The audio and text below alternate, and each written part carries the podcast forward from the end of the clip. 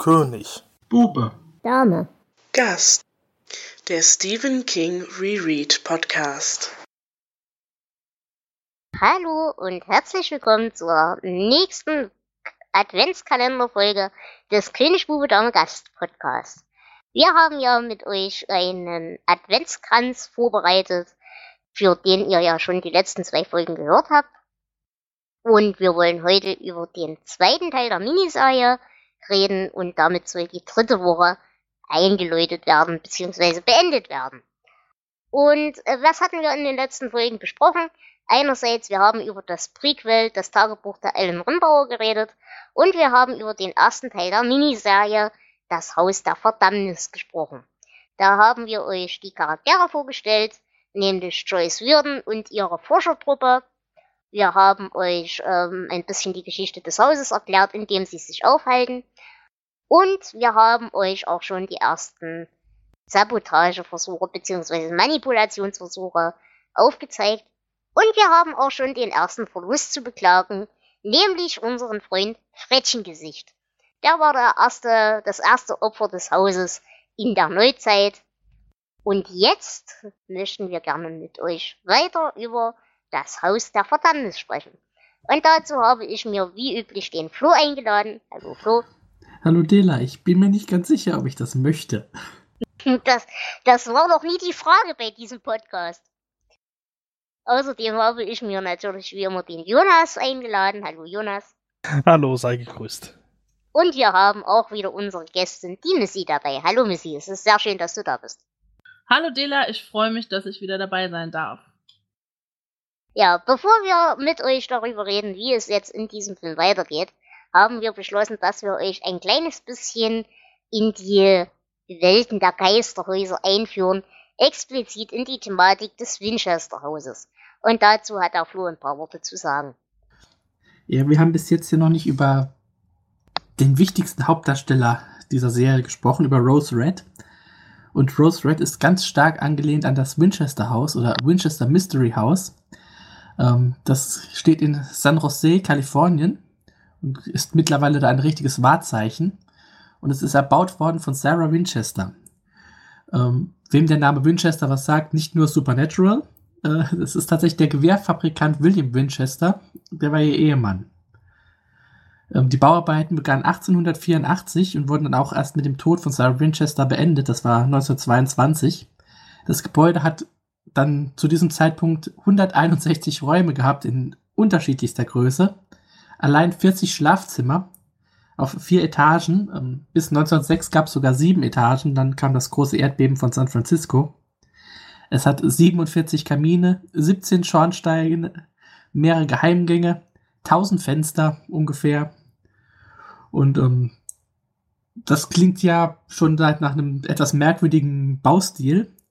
Aber wenn man dann noch weiß, dass es Türen gibt, hinter denen eine Wand ist, oder eine Treppe, die mal sieben Stufen runter und dann wieder elf Stunden, äh, Stufen rauf geht, Treppen, die einfach in Decken enden und eine Tür, die in den Abgrund führt, dann kann man sich denken, dass hinter dem Haus doch ein bisschen mehr steckt oder vielleicht ein bisschen weniger Planung. Also Sarah Winchester hat ständig neue Räume hinzugefügt. Es gibt überhaupt keinen Bauplan für das Gebäude. Und ähm, die Geschichte sagt, dass Sarah Winchester Angst hatte, dass die Geister von den Leuten, die mit Winchester-Gewehren getötet wurden, sie im Schlaf heimsuchen. Und deswegen hat sie dieses Haus in ein riesiges Labyrinth verwandelt, hat täglich in einem anderen Zimmer übernachtet, damit die Geister sie nicht finden konnten. Ja, und das Ganze hat natürlich dazu geführt, ähm, dass sich so in der Bevölkerung äh, einige Geschichten über dieses Haus angesammelt haben. Das ist also ein, wirklich der Prototyp eines Geisterhauses. Und genau so äh, ist ja auch Rose Red dann aufgebaut. Genau, und diesen, diesen Prototyp des Geisterhauses, das immer weitergebaut wird, das wurde halt in der Literatur wirklich immer weiter verwertet und, und in mehrerlei Hinsichten. Ähm, wir haben ja schon mal angesprochen, dass ähm, King selbst auch so einen Geisterhausroman schon mal empfohlen hat, nämlich von Shirley Jackson. Ähm, da gibt es, wie gesagt, jetzt eine ganz nette Netflix-Serie. Die kann man sich angucken, aber ich würde euch wirklich empfehlen, euch eher das äh, Originalbuch mal anzutun. Äh, Flo, du hattest schon erwähnt, da wird es demnächst eine Neuauflage geben. Äh, genau, da wird nächstes Jahr im Fester Verlag eine neue Edition erscheinen, die ähm, auf den ersten Blick ziemlich hübsch aussieht. Genau, also wie gesagt, das ist ein gutes Buch, das kann ich euch sehr, sehr empfehlen. Das hat mir beim Lesen letztes Jahr sehr viel Spaß gemacht. Aber die ganze Thematik wird natürlich auch immer weiter durchgezogen und es gab da ja auch ein paar Verfilmungen, die mit diesem Thema gespielt haben. Und da hatte die Missy eine ganz nette Beobachtung. Missy, erzähl uns doch mal was. Genau. Ähm, nachdem ich ähm, das Haus der Verdammnis angefangen habe zu schauen, ähm, sind mir natürlich, ähm, mal abgesehen von ähm, Carrie, ähm, Stevens eigene Charaktere aufgefallen, Verbindungen aufgefallen, als auch zu dem Film äh, Das Geisterschloss, beziehungsweise im Original The Haunting. Und ähm, dieser Film basiert tatsächlich auf dem Roman von Shirley Jackson. Und er wurde auch 1963 schon mal verfilmt damals unter dem Titel Bis das Blut gefriert ähm, von Robert Wise. Und ähm, man kann gerade was die übersinnlichen Phänomene angeht, sehr gute Parallelen ziehen. Äh, eine Szene ähm, fällt mir spontan ähm, ein, ist, als sich ähm, bei Cassie im Zimmer plötzlich unter dem Teppichboden etwas aufbäumt und auf sie zuwandert bis unter die Bettdecke genau diese gleiche Szene hat man in einem Geisterschloss ähm, bei der Hauptfigur Eleanor. Äh, passiert das ähnlich, dass äh, das Haus sie vereinnahmen oder sogar töten möchte. Aber auch ähm, die Rahmenhandlung, dass es einen Professor gibt, der mit Probanden in ein äh, Geisterschloss beziehungsweise in ein spukendes Haus einzieht, um angeblich Schlafstörungen zu beobachten allerdings am Ende mittendrin, als die ersten Ereignisse passieren, dann äh, zugibt, dass es nicht um Schlafstörungen, sondern um Angstzustände geht. Ähm, ist dann doch sehr ähnlich wie unsere Parapsychologin hier bei Haus der Verdammnis mit ihren Probanden, äh, wobei die alle ja wissen von vornherein, um was es geht. Also die Zusammenstellung der, ähm, des Rahmens mit einem Professor, mit Probanden in einem Geisterschloss ist eben genau äh, auf diesem Shirley Jackson Roman mhm. basierend und ähm, ja, kann man sehr gut mit dem Haus der Verdammnis auch vergleichen. Und wir haben auch bei Shirley Jackson diese Verwicklungen mit Familiengeschichte und so weiter. Denn die Hauptcharakterin in ähm, Shirley Jacksons Roman, die hat da auch eben diese Problematik von wegen, äh, die Mutter ist gestorben und sie fühlt sich da so halb mitschuldig dran und ähm, die, die Verbindungen zur Schwester sind ein bisschen merkwürdig und so weiter. Äh, das ist also quasi hier dann in diesem Charakter des Emory. Ja, richtig. Ja. Yay! Im Charakter des Emory ist so ein bisschen mit reingefasst. Also auch diese Thematik haben wir hier wieder wiederverwertet äh, gefunden. Und auch die Hauptcharakterin ähm, Eleanor findet im Laufe des Films heraus, dass sie, glaube ich, die Ur-Ur-Urenkelin ähm, von dem ehemal also von dem Besitzer, dem ehemaligen äh, des Hauses ist, ähm, so dass auch hier quasi der Steven äh, Rimbauer ein bisschen mitverarbeitet wurde oder genau. umgekehrt, ja. Und Gut. An, andere äh, Geisterhausfilme, ähm, die so Elemente haben, die wir auch hier entdecken können, gerade auch ähm, in Verbindung mit der Verwandtschaft, sind zum Beispiel äh, The Cat and the Canary ähm, auf Deutsch Spuk im Schloss. ist ein Stummfilm von 1927. Es gibt dann aber auch noch weitere Verfilmungen. Ähm, auch da gibt es schon einige Sachen, die dann hier verarbeitet werden. Wir dürfen natürlich aber auch nicht vergessen, dass King selbst schon ein Geisterhaus geschrieben hat. Oder ein Geisterhotel eher, weil ähm, was ist das Shining anderes als eine Geisterhausgeschichte? Richtig. Aber King hat natürlich auch noch andere Geisterhausgeschichten geschrieben. Zum Beispiel auch bei Sauer finden wir ja dann weitere Wiederverwertungen dieser Thematik. Genau, da kommt noch einiges auf uns zu. Nicht zu reden von anderen bösen Dingen wie das Schwarze Haus und Schwachsinn. Aber das sind weitere Folgen für die Zukunft, über die ihr euch jetzt noch nicht ärgert braucht. Hm, nun gut. Äh, dann würde ich sagen, kommen wir doch zurück zu dem eigentlichen Film. Wie gesagt, wir haben jetzt schon die Charaktere vorgestellt, wir haben unsere Truppe gesammelt und wir haben gerade aufgehört als der ähm, Reporter im Haus, im Gewächshaus schon gestorben ist und wir uns jetzt auf dem Parkplatz der Universität gesammelt haben, um dementsprechend unser Anwesen zu besuchen. Und da haken wir jetzt wieder ein. Denn wir kommen jetzt nach einer kurzen Unterhaltung im Auto, in der so ein bisschen angedeutet wird, dass Steven ja doch recht große schwarze Löcher in seiner äh, Erinnerung hat, ähm, im Haus und am Haus an. Wir stehen also vor Rosewood und sehen das erste Mal das gesamte Grundstück und ja, den Eingangsbereich. Wir streiten uns jetzt ein kleines bisschen darüber, ob denn wir jetzt ein bisschen mit anpacken beim Ausladen des Kofferraums.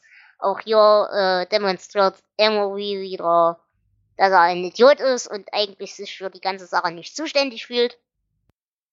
Aber ähm, ja, die ganze, die ganze Team-Dynamik, sag ich mal, die zeigt sich hier schon, wie eben Amy versucht wird, ein bisschen in die ganze Sache zu integrieren, wie ihr eben auch mal was in die Hand gedrückt wird und so weiter und so fort.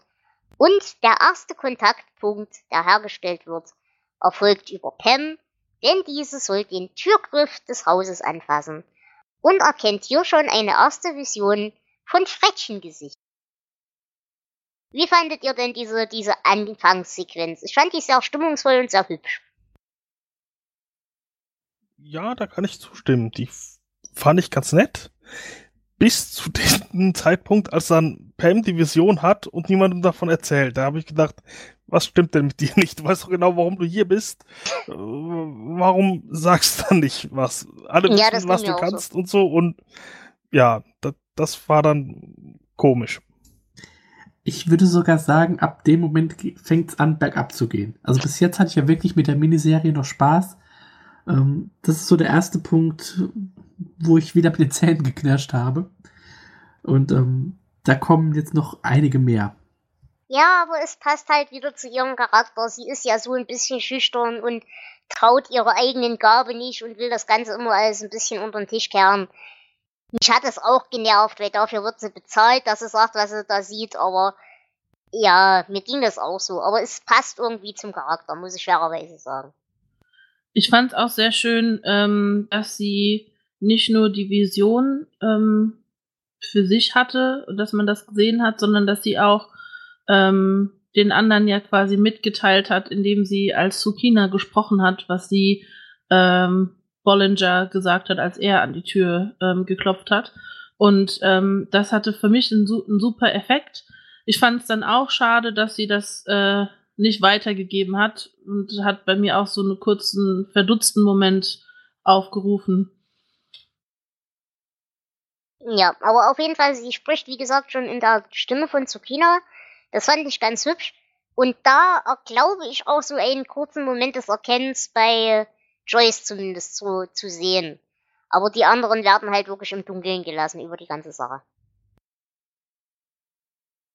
Ähm, dann kommen wir, Amy guckt sich halt so ein bisschen um auf dem Grundstück und sie erblickt den großen, ikonischen Springbrunnen und sobald sie eben die Szenerie betritt, erwacht dieser Springbrunnen wieder zum Leben. Das fand ich ziemlich geil, ziemlich hübsch und voll cool.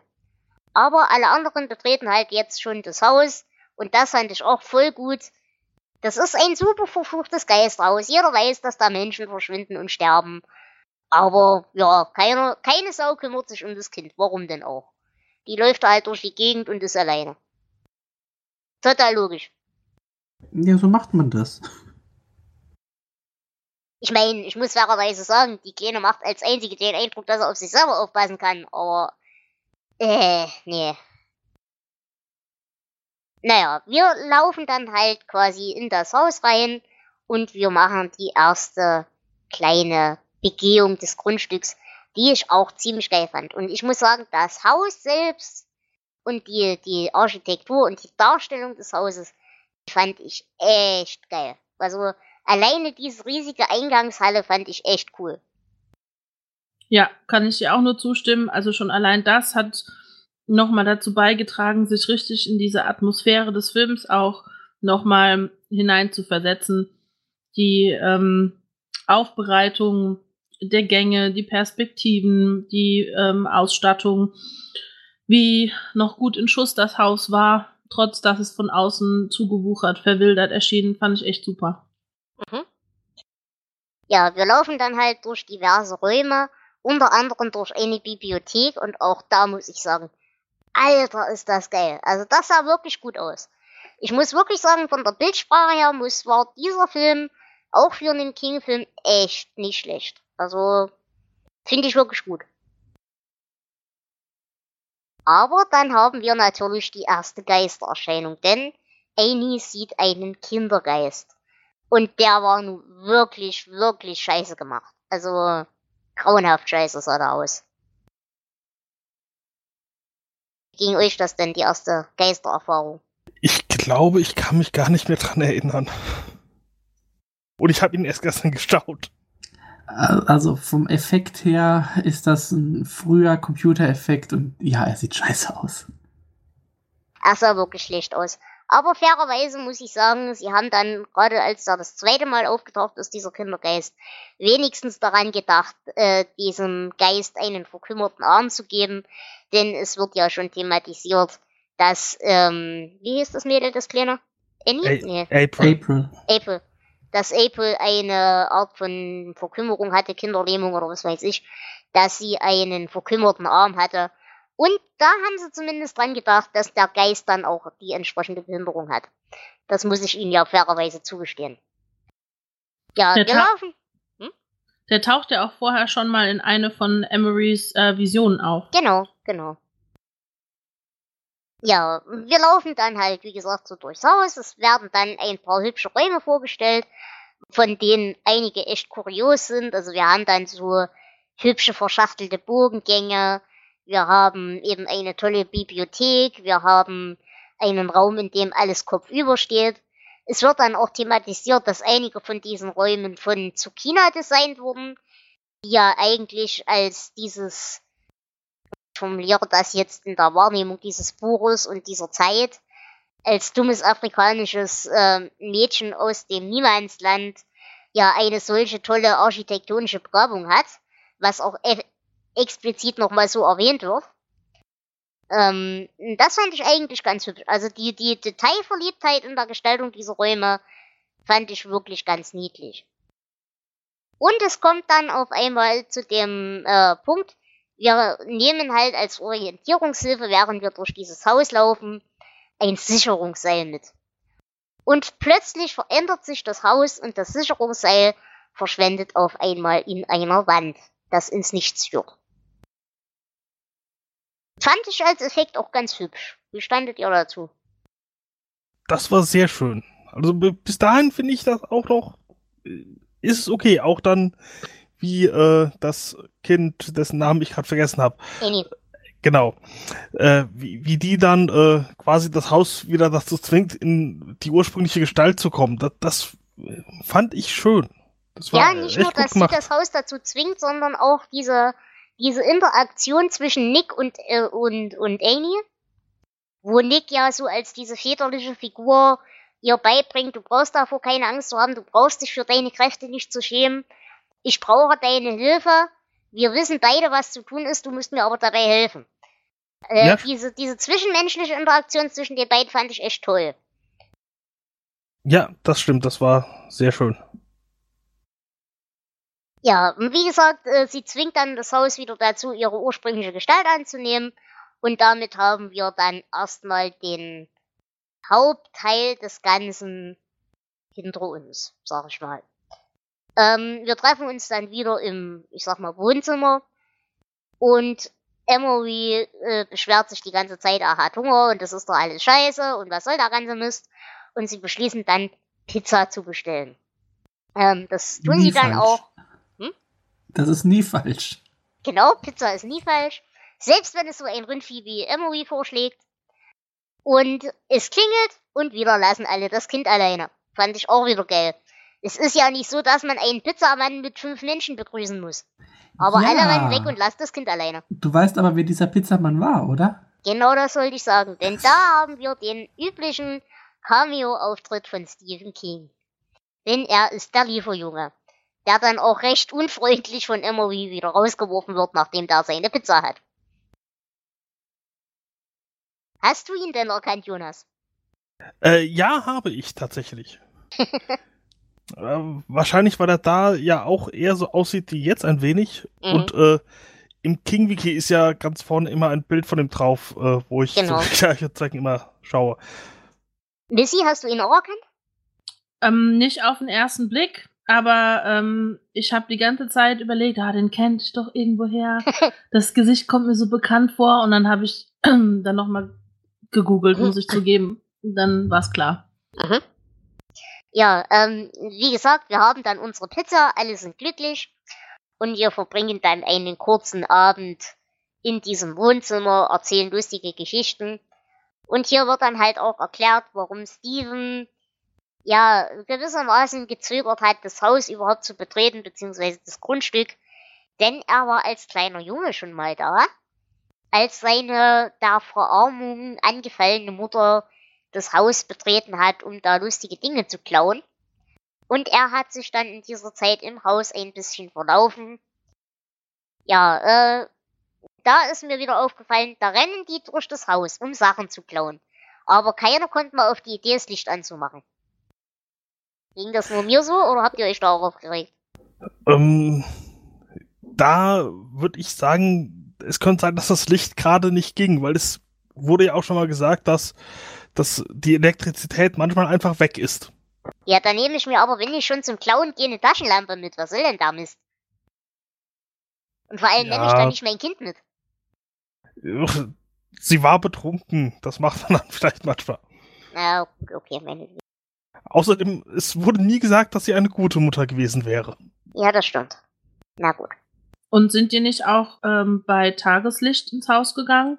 Also es Nee, war das war dunkel. Also es Es- war auf jeden Fall im Haus dunkel. Ob das Tageslicht war, kann schon sein, aber im Haus selber war es dunkel. Okay. Ja, da hätte man vielleicht schon eine Taschenlampe mitnehmen können. So, so weitsichtig hätte man sein können, ja. Ja, dann als nächstes habe ich mir hier eine Szene aufgeschrieben. Ich weiß jetzt gerade nicht mehr, in welcher Konstellation das entsteht, wo der Feuerdämon aus dem Kamin kommt. Wisst ihr, was ich meine? Ja, In welchem Kontext ist denn das passiert? Ich krieg's nicht Ähm. mehr zusammen. nee, das, das kriege ich auch nicht mehr auf die Reihe, aber ich, ich kann mich an diesen Dämon erinnern, der kommt auch ganz am Ende nochmal vor.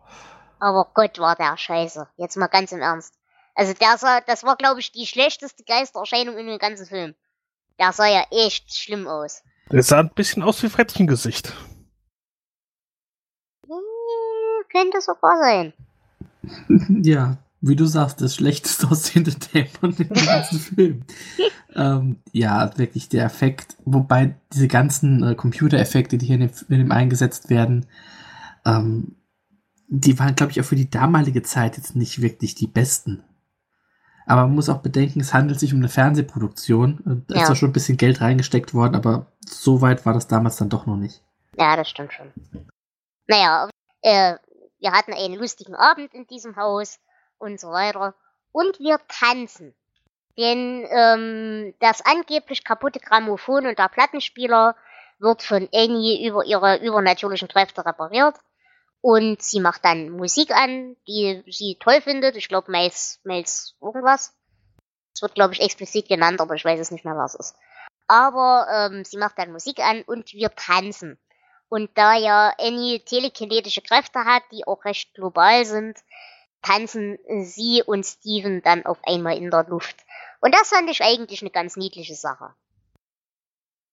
Fand ich auch sehr schön, weil das ähm, die ähm, Beziehung zwischen den beiden, die jetzt ja anfängt, auch ähm, seit sie in dem Haus sind, sich zu verändern. Also dass Mhm. er ähm, ein bisschen mehr auf sie achtet, äh, auf sie eingeht, sie unterstützt, sie aber auch anfängt, Vertrauen äh, zu einem Fremden aufzubauen, weil ihre Schwester sagt ja, dass sie eigentlich ähm, Fremden gegenüber sehr, sehr misstrauisch ist und ähm, zu ihm aber ähm, eine Verbindung zu scheinen, äh, zu haben scheint. Scheint. Und ähm, das wird durch dieses Tanzen auch nochmal sehr, sehr schön dargestellt, finde ich.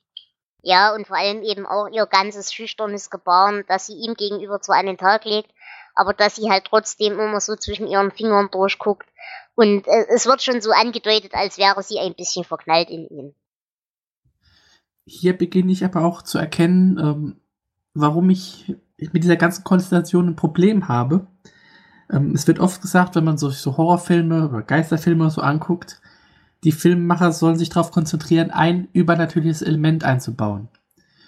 hier haben wir das Geisterhaus, wir haben aber auch Figuren, die alle komplett unterschiedliche paranormale Fähigkeiten haben.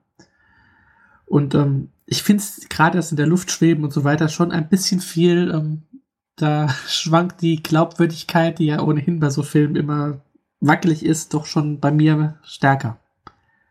Ja, aber ich finde das gar nicht so verkehrt, weil dadurch wird ja für mich so ein bisschen ausgedrückt, die Paranormale muss nicht immer was Böses sein, sondern das kann ja auch eine, eine positive Änderung auswirken. Und diese, diese beiden Kräfte, eben diese positive, in Anführungsstrichen Magie oder wie auch immer du das nennen möchtest, und die negative Kraft, die das Haus entwickelt, es kann halt auch im Negativen was Positives existieren. Und das fand ich eigentlich in dem Sinne ganz, ganz nett gemacht, dass eben Amy, obwohl sie dieselben zerstörerischen Kräfte hätte, die eben stattdessen einsetzt, um so was Schönes zu schaffen. Wobei das Haus halt nur Negatives schafft. Ja, verstehe nicht falsch. Ich mag auch diese Figurenkonstellation eigentlich immer noch, auch wenn mir manche, zum Beispiel Emery, mehr und mehr auf den Sack gehen. Ähm, das, diese ganze Gruppendynamik finde ich immer noch gut. Und auch wie sich die, äh, die Charaktere untereinander jetzt äh, zusammenfinden. Das gefällt mir auch. Nur, ähm, ja, mir hätte es besser gefallen, wenn man sich tatsächlich als übersinnliches Element mehr auf das Haus konzentriert hätte. Ja, das stimmt. Das. Ja, Aber auch, auch, das wird halt wieder erklärt, weil das Haus ist ja im Prinzip nur der Katalysator, sag ich mal. Das wird ja nur deshalb aktiviert wieder, weil eben die Leute als Katalysator da sind.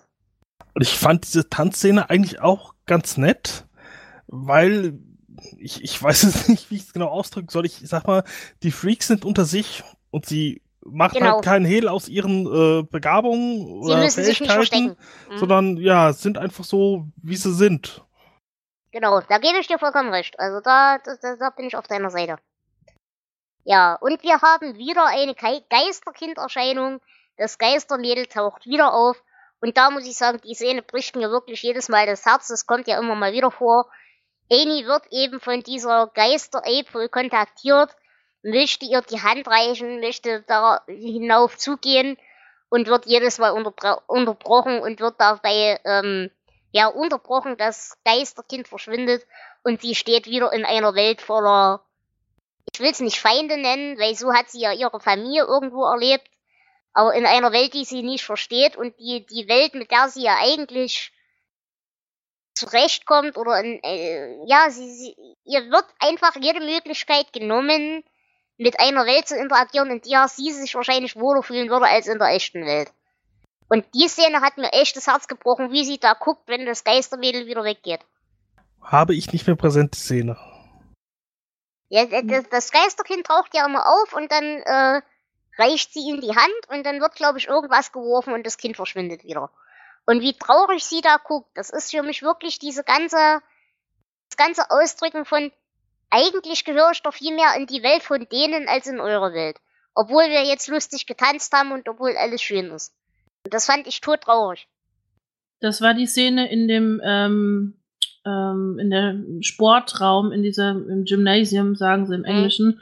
mit dem verspiegelten Boden und der mhm. Kuppel, mhm. wo, ähm, die Ge also wo April als Geist wieder auftaucht. Also ich muss auch sagen, die, ähm, die Gesichtsausdrücke ähm, von, von Annie, als sie die, die Geisterscheinung sieht und drauf zugeht, war schon so ein gewisses Verlangen zu spüren. Also ein hinein, äh, da, hineingezogen, hingezogen sein zu diesem ähm, Kind, zu dieser Erscheinung und ähm, Kontakt aufzunehmen.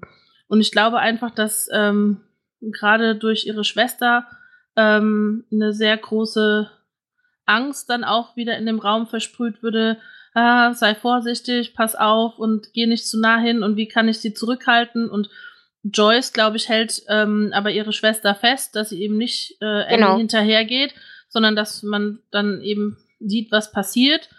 Aber Kathy schreitet ja dann ein indem sie mit der Kamera von äh, Bollinger, die sie da gefunden haben, ähm, auf den Auslöser drückt und dann kommen ja zwei, drei Blitze und damit ist dann die Gestalt weg. Mhm, genau. Und ähm, diese, diese Interaktion fand ich auch sehr interessant, ähm, nicht in Bezug auf Annie, sondern dass ähm, Kathy, die ja eigentlich sehr, sehr ruhig, äh, auch sehr schüchtern und eher so eine Mitläuferin ist, da ähm, vielleicht Aktiv mehr oder wird. weniger durch Zufall, aber aktiv wird und ähm, ähm, Annie beschützt, dass sie eben vielleicht nicht von diesem Geist in diese andere Welt gezogen wird.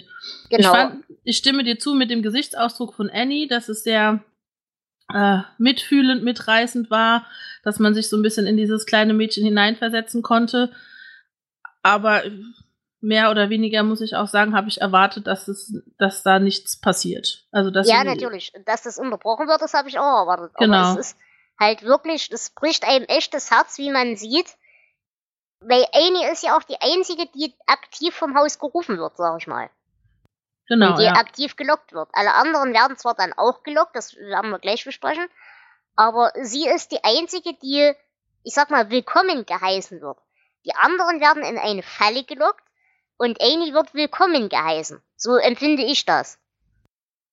Und das fand ich wirklich, also wie sie da geguckt hat, das fand ich echt traurig. Das ging mir echt ans Herz und das passiert mir bei Filmen echt selten. Und die Szene haben wir zweimal, dass sie eben versucht, Kontakt aufzunehmen, was Joyce eben auch zulässt, womit natürlich auch wieder verdeutlicht wird, dass Joyce alles scheißegal ist, solange sie Ergebnisse kriegt. Ähm, aber das, das fand ich echt eine, eine berührende Szene irgendwo. Naja, und es bricht dann nach diesem lustigen Abend im Haus, bricht die erste Nacht an. Alle gehen in ihre entsprechenden Zimmer, in ihre entsprechenden Betten, wobei mir an der Stelle aufgefallen ist, dass Joyce nicht im selben Raum pennt wie Steven, was ja als Partner irgendwie ein bisschen merkwürdig ist. Aber Die jeder beiden dieser... halten das ja auch ein bisschen geheim, habe ich so das Gefühl. Aber ge genau deswegen hat mich eben auch zum Beispiel diese Fernschreibeszene damals verwirrt, dass dann auf einmal die Fernschreiber Tussi äh, rausfindet, dass äh, Herzchen für Steve und so. Das, deswegen fand ich das so ein bisschen merkwürdig, aber egal. Naja, und ähm, es stellt sich dann halt raus, wie gesagt, ähm, Steven und Joyce haben da schon ihre ersten Meinungsverschiedenheiten im Sinne von, wer erzählt ja eigentlich die Geschichte und hier ist hier der Forschungsleiter und so weiter. Aber alle gehen in ihre unterschiedlichen Betten und jeder von diesen Personen hat ein eigenes Erlebnis. Emery hat einen sehr lustigen Albtraum, in dem er erst von einer attraktiven jungen Frau angebaggert wird. Auch hier haben wir halt wieder seine unfreiwillig äh, zelibatäre Lebensweise, die dann eben in Versuchung geführt wird und so weiter und so fort. Aber diese Geistererscheinung stellt sich dann als ja, halb verfallene, komische Geister, Zombie, was auch immer Erscheinung heraus. Wie fandet ihr denn diesen Albtraum? Jonas? Ähm, ich habe das ein bisschen anders verstanden. Ich dachte, er hätte Pam gefragt, ob sie mit ihm schlafen will. Naja, im Traum. Ah, Ach, das war im Traum. Ich, ich hatte das als äh, richtig äh, irgendwie Nee, nee, gedeutet. Äh, gut. Äh, und ja, dann kam stattdessen, ich, ich glaube, es sollte Sukina sein, zu ihm in sehr alt und kaputt. Nee, ich glaube Nein. nicht Tsukina, sondern die Schauspielerin. Es wird doch im Laufe Ja. des Films erwähnt, dass da eine Schauspielerin auch verschwunden Stimmt, ist. ja, ja, ja. Genau, Und ich glaube, die soll das sein. Ja, Stimmt, das habe ich, hab ich falsch in Erinnerung gehabt, aber äh, ja, da habt ihr recht. Ja, und, und sie entwickelt sich dann halt in dieses grauen, äh, grauenhafte Wesen, halb verfault mit riesigen Fingernägeln und was weiß ich, das ihn dann halt trotzdem anbietet, sexuell hörig zu sein, woraufhin er natürlich völlig verstört aufwacht. Und da muss ich sagen, fand ich den geänderten Umgang sehr krass. Wie er halt wirklich am Anfang mit seinen Geistergestalten und Erscheinungen, die er noch zu Hause hatte, ja so vollkommen lässig und abgewimmelt äh, umgeht und das ihn alles eigentlich gar nicht groß interessiert und jetzt, wo er in dem Haus ist, darauf völlig panisch reagiert. Das fand ich eigentlich auch ganz interessant. Ja, und der, die zweite Szene, die fand ich unglaublich verwirrend, sag ich mal. Äh, hier hat dann, äh, wie heißt die Fernschreiberin? Kathy. Casey. Casey hat dann ähm, eine Erscheinung eben, die du schon erwähnt hast, Missy, wie diese Gestalt sich vom Teppich unter ihr durchschiebt bis aufs Bett, unter die Bettdecke und so weiter und so fort. Und die fand ich völlig gruselig. Die, die Vorstellung, die Idee. Definitiv. Also da habe ich auch Gänsehaut bekommen. Das war, ah, keine Ahnung. Ich habe nur drauf gewartet, dass als sie die Bettdecke dann zurückschlägt, dass dann da irgendwas ist, ähm, das dann leider nichts war. War dann so ein bisschen so ein Aha-Effekt. Mhm. Aber äh, hat mich dann auch wieder eben an das Geisterschloss erinnert, da war es nämlich ähnlich. Und ähm, aber allein dieses, äh, diese Wölbung unter dem Teppich, die Stimmen, die Geräusche, die das Ganze noch unterstützen, genau. das war Wahnsinn in der Szene, ja. Ja, auf jeden Fall. Und die fand ich auch viel schlimmer als die Szene mit dem Albtraum von Emery. Die Ja. ist äh, ja stimmungsvoller gemacht, habe ich das Gefühl. Der Albtraum ist mehr so wirklich als ja als Zombie-Horror vermoderte Leichenszene angelegt. Und das hier passt richtig gut in so eine Geisterhausgeschichte. Mhm.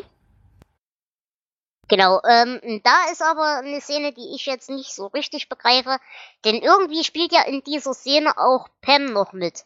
Als hätten Pam und äh, Casey irgendwie in, im selben Zimmer oder in annähernden Zimmern äh, ge- gewohnt und geschlafen. Äh, Das habe ich nicht verstanden. Das wird dann irgendwann so aufgelöst. Die haben ja dann rote Augen. Ähm, Pam wird abgeholt von Casey, wenn ich das richtig verstehe. Ja, aber nicht mit der echten Kathy, Sondern sondern, von eine Doppelgänger. Erscheinung Kathy. Genau. Genau. Und diese Erscheinungen demonstrieren sich immer, die haben rote Augen. Ja, Wenn genau. ihr da genau hinguckt, dann seht ihr, dass die rote Augen haben. Daran erkennt man den Unterschied. Aber Casey weiß halt natürlich davon gar nichts, weil sie hat halt im selben Moment ihre Erscheinung mit den roten Augen. Äh, Quatsch, mit dem, mit diesem Teppichmonster, das sich da unter der Bettdecke vorschiebt. Ähm, und das ist, glaube ich, auch das letzte Mal, dass wir von der echten Pam was sehen, richtig? Genau, das ist diese, ähm, eigentlich die, diese Schlafwandelszene dann, wo ähm, Pam von, von der Erscheinung Kathy abgeholt wird, um äh, ihr irgendwas zeigen zu wollen.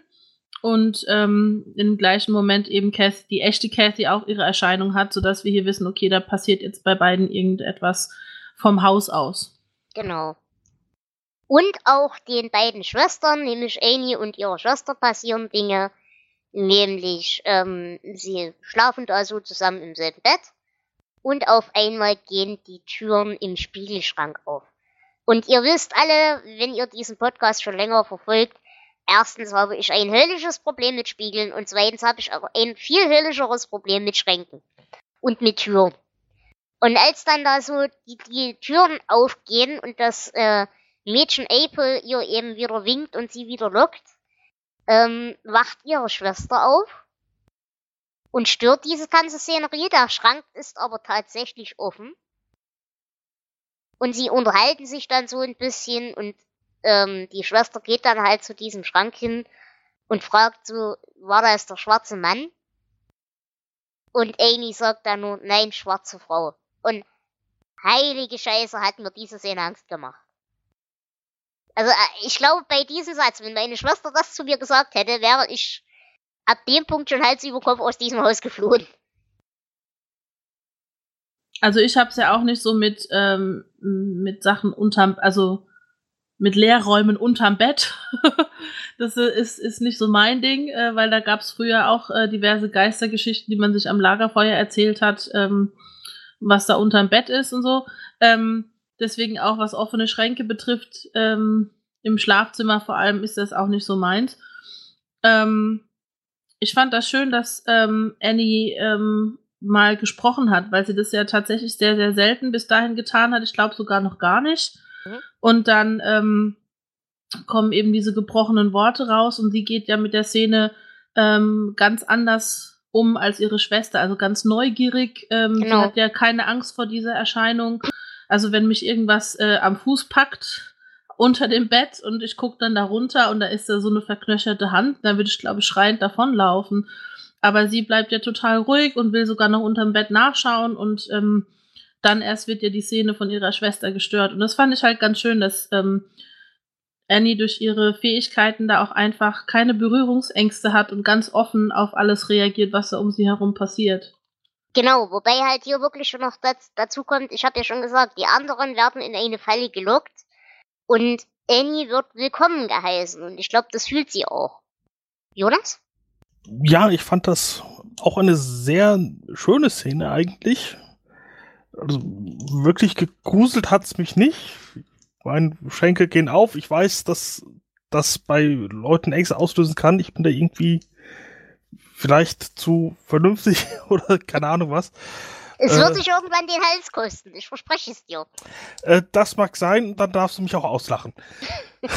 äh, aber ja, also schön gemacht, aber ja, für diese Art von Grusel bin ich irgendwie nicht so anfällig. Okay. Flo? Ich sehe es ähnlich wie Jonas. Ähm, ich, da muss bei mir schon ein bisschen ähm, eine andere Art von Stimmung herrschen, damit es mich sowas gruselt. Ähm, ich verstehe die Ängste vor diesen offenen Türen und so. Also ich habe hier auch keine Schranktür offen.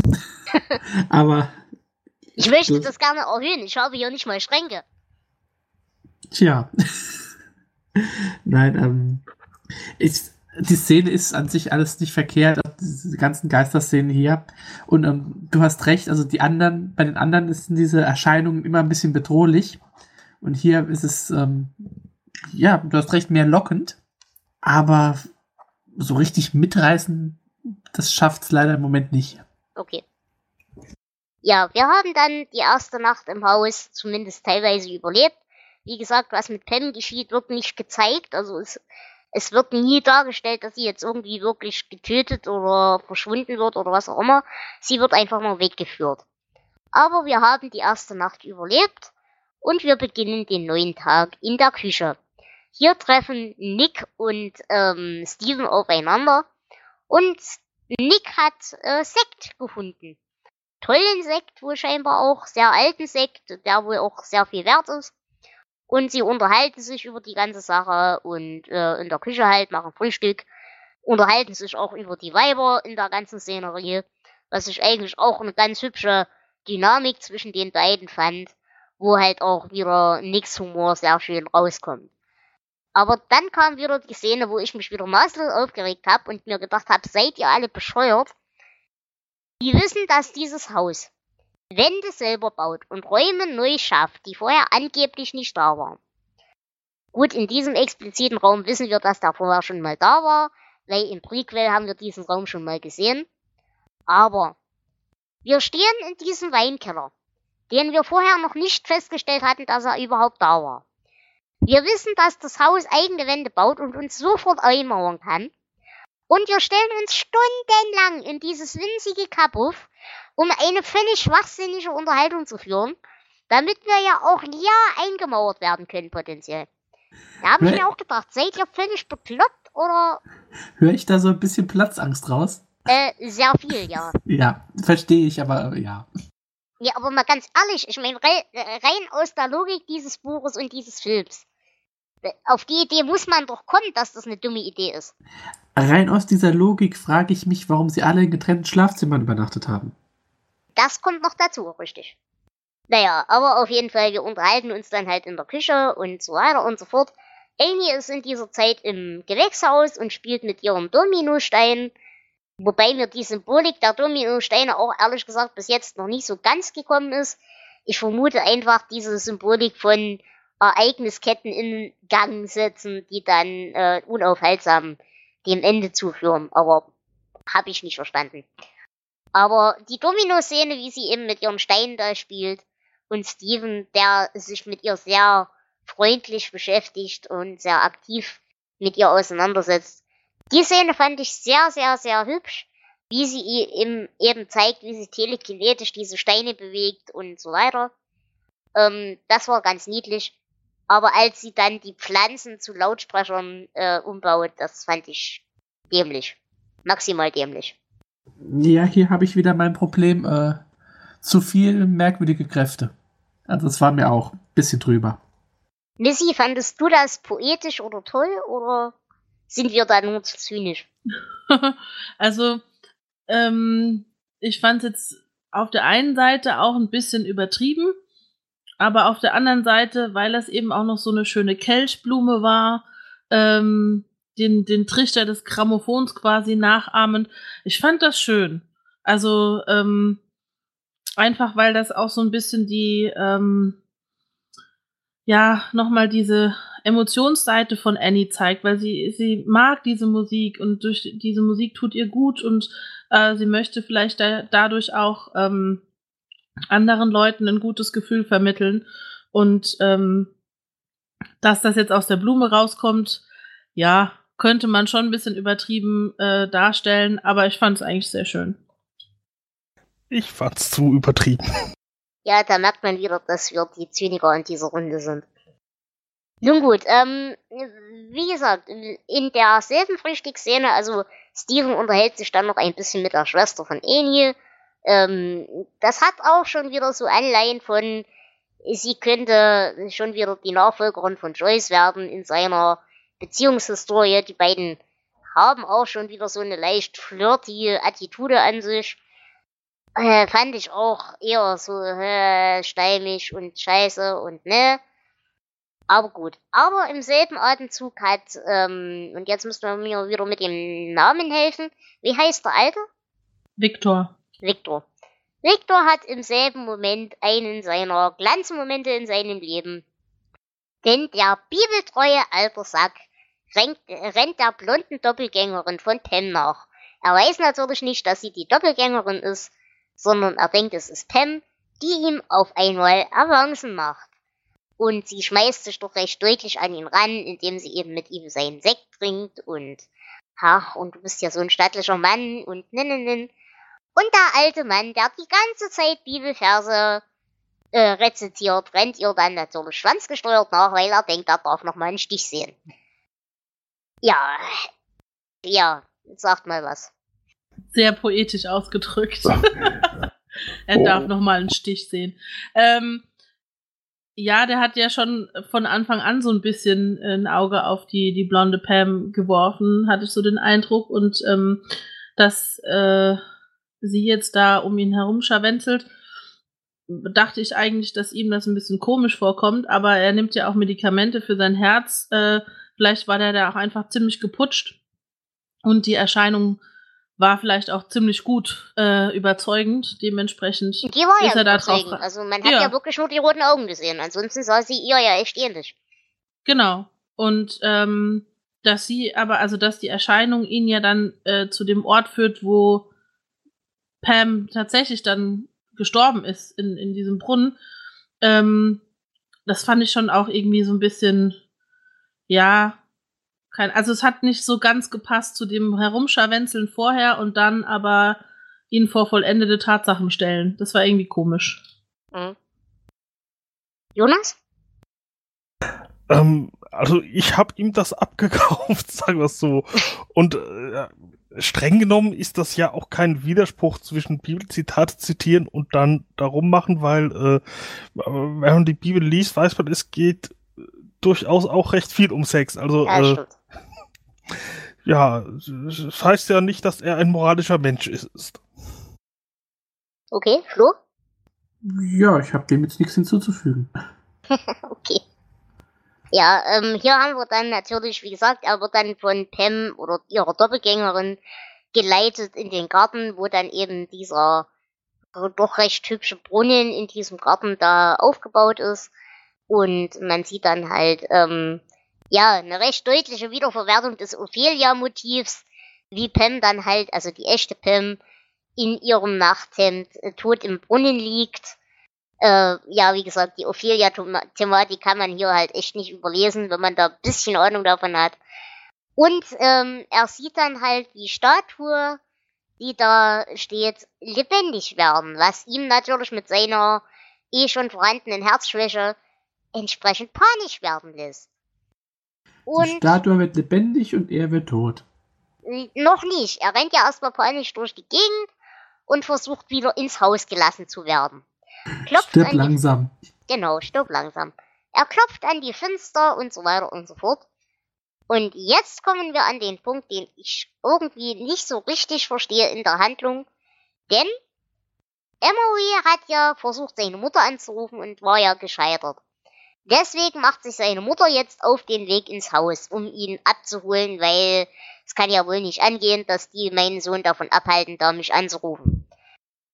Und sie kommt dann mitsamt dem Professor, der auch schon auf dem Weg ins Grundstück ist, weil er eben seinen lustigen Studenten da vermisst, ähm, auf dem Grundstück an.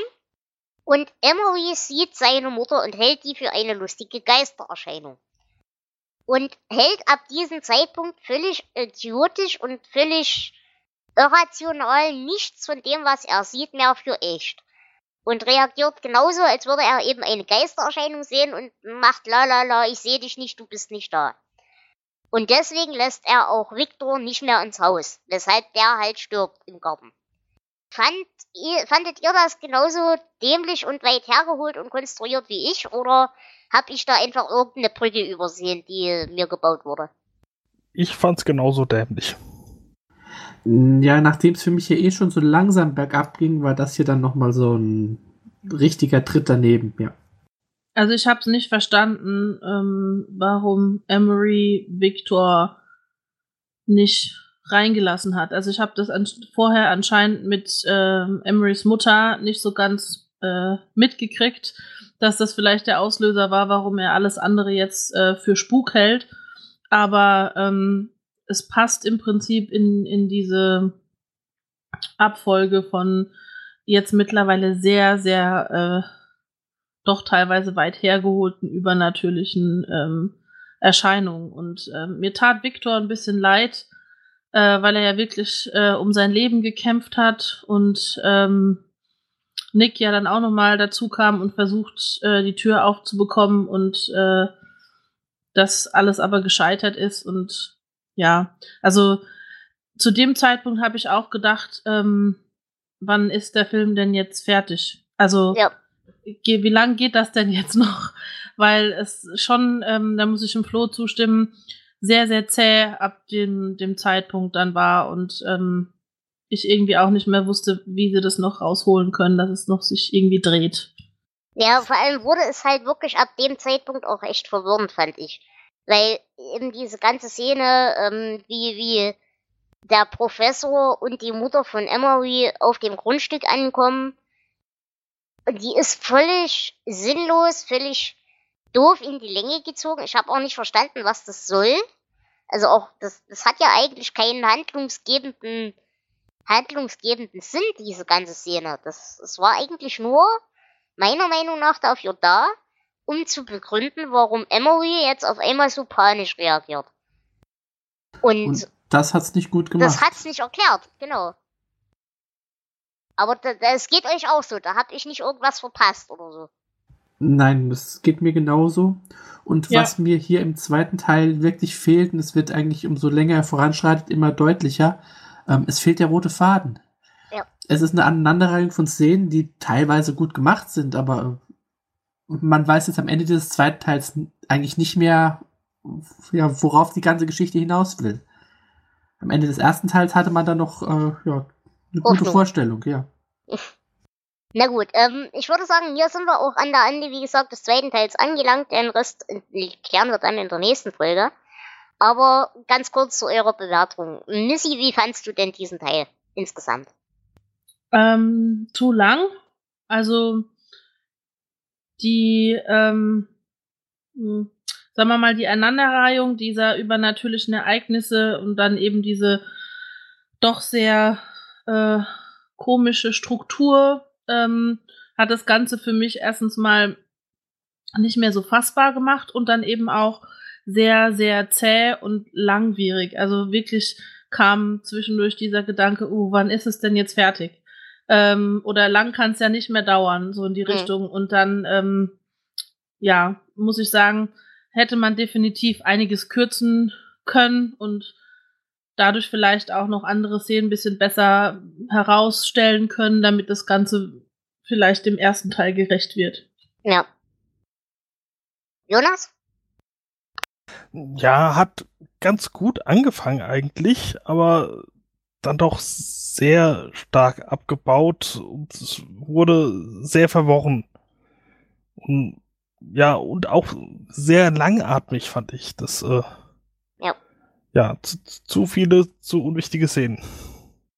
Na, wie gesagt, mir ging es eigentlich ziemlich genau wie euch. Äh, es war auf jeden Fall deutlich zu langatmig. Wie gesagt, mir ging das so, ich habe die Filme gesehen, ähm, die kommen auf zwei DVDs und quasi an der Stelle, wo dann Victor stirbt, ist der DVD-Wechsel gewissermaßen. Und ich habe wirklich, als die Mutter dann ankam, dann waren dann noch so 15 Minuten auf der Uhr. Und ich dachte mir so, hä? Wie können die denn jetzt den Film zu Ende bringen in 15 Minuten? Das ist doch alles noch nicht fertig. Und dann ist mir erstmal aufgefallen, ach du Scheiße, du hast ja noch eine DVD vor dir. Und so ist eigentlich auch meine, meine Gesamtwarnung von diesem Teil. Aber ich muss sagen, ich hatte sehr viel Spaß eben an einigen echt gruseligen Szenen, eben dieses Teppichmonster zum Beispiel oder diese Sache mit dem Monster aus dem Schrank.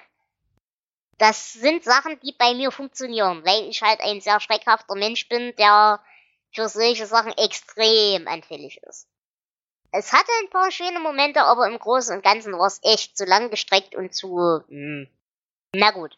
Ähm, dann würde ich sagen, beenden wir diese Folge an dieser Stelle. Und wir hören uns dann in der nächsten Woche wieder für den vierten und letzten Teil unseres Adventskranzes mit dem letzten Teil dieser Miniserie. Ich bedanke mich ganz sehr bei der Musik. Danke, es hat mich gefreut. Und ich bedanke mich ganz sehr beim Jonas. Ja, sehr gerne, hat Spaß gemacht. Ich bedanke mich wie immer natürlich auch beim Flo. Und ich danke dir, Dela. Und ich danke euch, liebe Hörerschaft, fürs Zuhören. Und ich hoffe, wir hören uns dann nächsten Sonntag wieder. In diesem Sinne, ciao!